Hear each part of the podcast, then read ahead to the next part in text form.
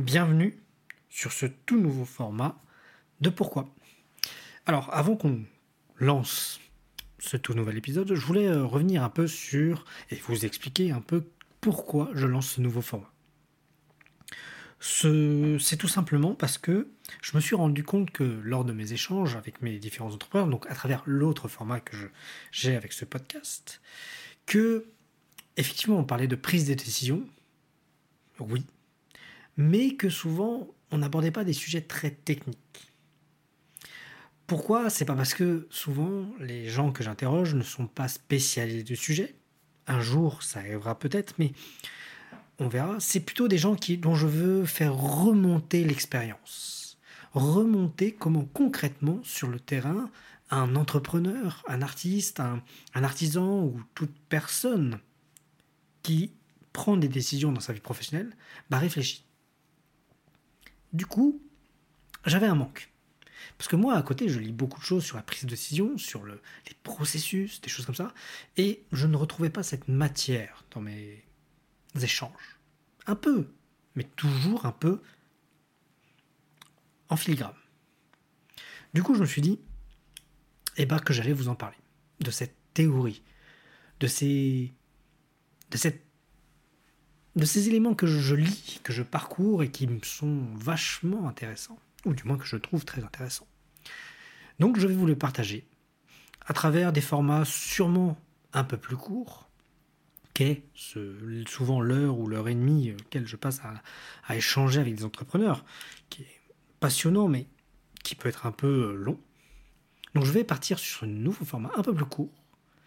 Et bien sûr, je ne m'empêcherait pas de, si un jour ou si demain j'ai euh, un spécialiste de la pensée, de la réflexion, des biais cognitifs qui serait intéressé par échanger, pour l'amener sur ce podcast, ce format d'ailleurs, et le rendre plus long. Voilà. En tout cas, j'espère que ce nouveau format vous plaira, et je vous laisse tout de suite avec le premier épisode. Bonne écoute.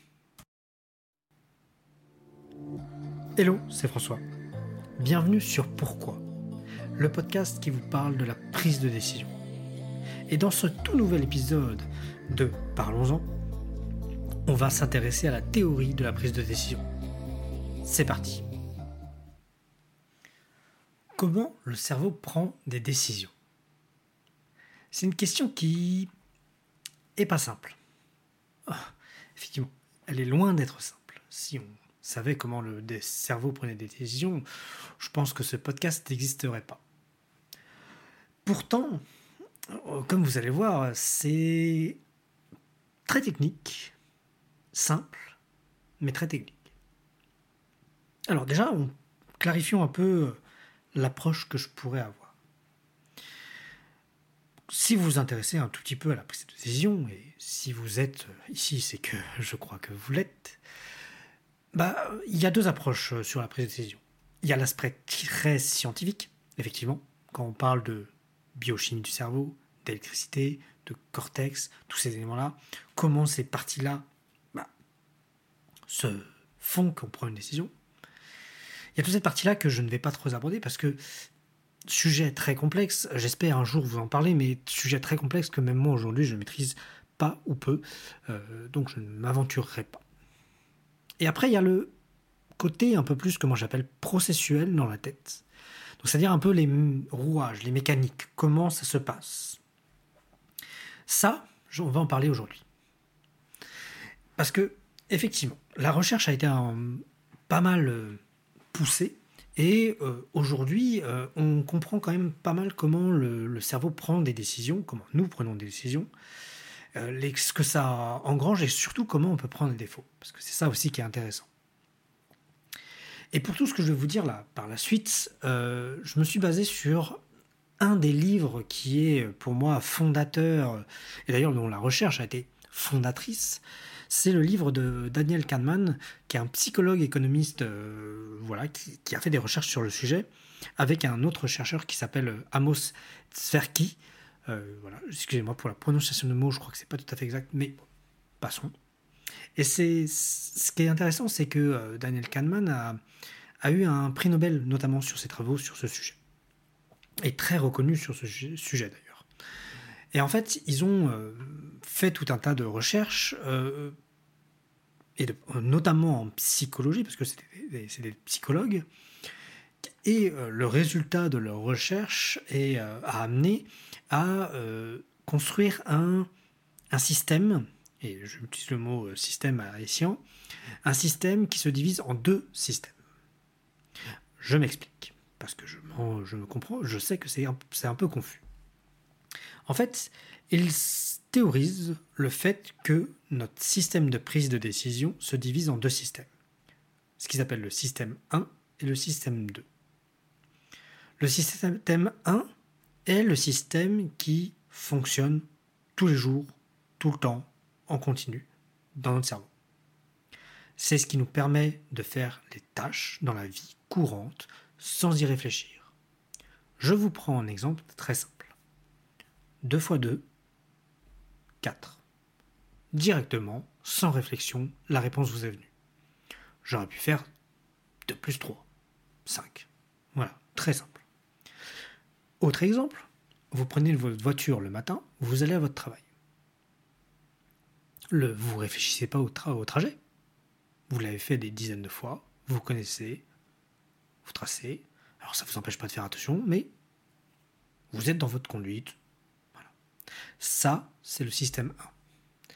C'est le système qui est en fond de notre cerveau. Et qui va prendre toutes les petites décisions qu'on doit prendre. Tiens, est-ce que je dois, euh, sur ma route, prendre à droite ou aller tout droit?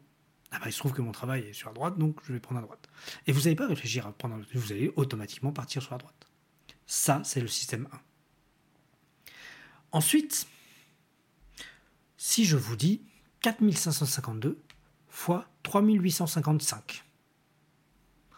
Alors là, sauf si vous êtes un génie des maths, vous allez devoir prendre un bout de papier, un crayon ou une calculatrice, mais bon, poser le truc et réfléchir assez fortement à vous dire, ok, bon, ça, et puis vous allez faire votre multiplication.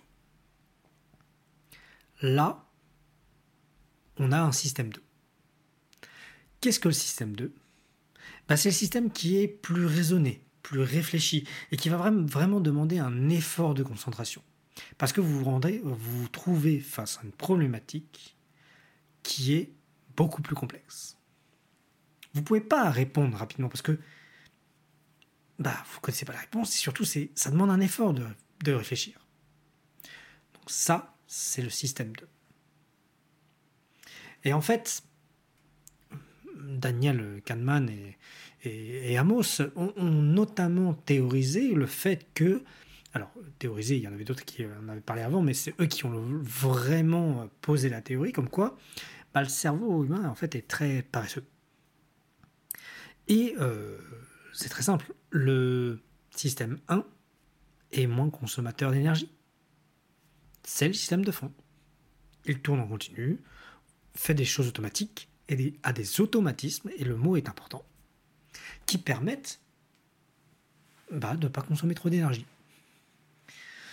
Le système 2, beaucoup plus euh, consommateur d'énergie, va être actionné qu'à certains moments quand il est vraiment nécessaire. C'est la théorie qui a été posée et qui a été vérifiée, du moins euh, aujourd'hui, qui est toujours vérifiée pour l'articulation des systèmes de décision.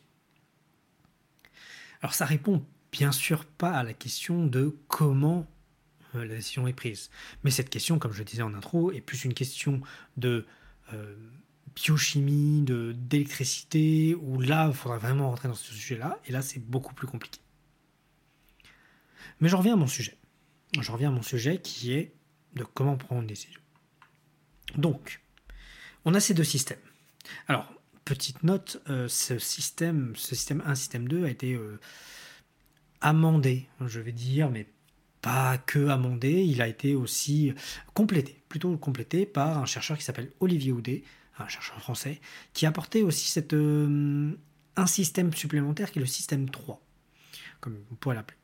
Et en fait, qui est un système d'inhibition du système 1 pour passer au système 2. Parce qu'effectivement, euh, le passage de système 1 à système 2 ne se fait pas forcément toujours de manière enfin, automatique. C'est-à-dire qu'il faut qu'il y ait un outil entre les deux qui permet de d'inhiber le système 1, donc notre flot de, de, réflexion et d'automatisme régulier, pour passer sur un système plus complexe. Donc ça veut dire que c'est un système qui va identifier les problèmes complexes et qui va éteindre le système 1 pour passer au système 2. Donc voilà un peu, un peu euh, les systèmes. Mais à part ça, euh, ce qui est intéressant aussi dans le, système, la distinction système 1, système 2, c'est que le système 1 est basé sur de l'automatisme. Et ça, je l'ai dit tout à l'heure. Ça veut dire qu'on a l'habitude des schémas qu'on voit et que du coup, on va même pas pousser une réflexion, on va pas solliciter le système 2, on va tout de suite lancer le système 1, va avoir la réponse tout de suite. Et dans la grande majorité des cas, ça marche très bien. C'est ça qui est intéressant. C'est que dans la grande majorité des cas, ça marche très bien. Mais dans la grande majorité des cas, ça ne veut pas dire tous les cas. Et c'est là où on peut mettre en défaut le système 1. Parce que dans certains cas, dans certaines situations bien déterminées qu'on commence à bien connaître, eh ben on peut mettre à défaut le système 1, ce qui amène à des erreurs. Alors qu'on ne se rend pas compte qu'on fait des erreurs. C'est automatique. Mais en réalité, on fait des erreurs. C'est des pièges. C'est ce qu'on appelle aujourd'hui des biais cognitifs. Prenons un exemple. Imaginons que vous et moi, nous négocions un contrat. Vous êtes l'acheteur, je suis le vendeur. Et je vous dis, avant que vous puissiez poser la question, je vous dis voilà, mon produit super, machin, je vous le vends du feu de Dieu. Je finis ma conclusion par vous dire le prix, c'est 150 euros. Il est scientifiquement prouvé que ce chiffre que je vous ai donné va devenir une encre pour vous et que nous allons négocier autour de ce prix. Alors que vous, peut-être, vous seriez parti sur 50 euros. Eh ben non. Sauf par quelques petites subtilités ou peut-être euh, préparation, mais si vous aviez peu d'idées sur le, le prix, il est scientifiquement prouvé qu'on va négocier autour de ce 150 euros. C'est ce qu'on appelle un biais d'ancrage. C'est en fait en vous donnant un premier prix, en premier le prix, je vous ancre dans une réalité vous, forcément, vous n'aurez pas imaginé. C'est, on le retrouve notamment, et on le subit tous, à travers les soldes. Quand on voit le chiffre, le prix initial barré et le prix avec une réduction, en fait on se dit, ah ouais, quel sacré... Euh, vente, enfin, quel sacré gain on fait. Je voulais acheter le, le vêtement 200 euh, euros, il est qu'à 150, je gagne 50 euros. Le biais d'ancrage. Voilà un des biais qu'on voit tous les jours et qui est vachement intéressant. Donc je reviens à mon système 1, système 2. Voilà comment, avec ces biais, en identifiant ces biais, on peut mettre à mal le système 1 sans convoquer le système 2, pas toujours du moins, et le mettre à défaut. Et c'est là où c'est intéressant, et c'est là où on s'interroge sur comment prendre une décision. Parce que, en fait, comment prendre une décision, maintenant, on sait. Mais la question, et ça sera pour un futur épisode, c'est de savoir comment on fait pour ne pas tomber dans les pièges du système 1. Ça, c'est la vraie question. Voilà. Je vous laisse sur ça. J'espère que vous avez apprécié l'épisode et je vous dis à très bientôt. Et voilà, c'est tout ce que j'avais à dire à propos de ce sujet. J'espère que tu as appris plein de choses. Alors, petite mention, quand même que je me dois de faire, c'est que je ne suis pas spécialiste du sujet. Je connais bien le sujet, mais je ne suis pas spécialiste. Il se peut que je dise certaines inexactitudes. Si c'est le cas, n'hésite pas à me faire un petit commentaire et je serai heureux de corriger ça la prochaine fois.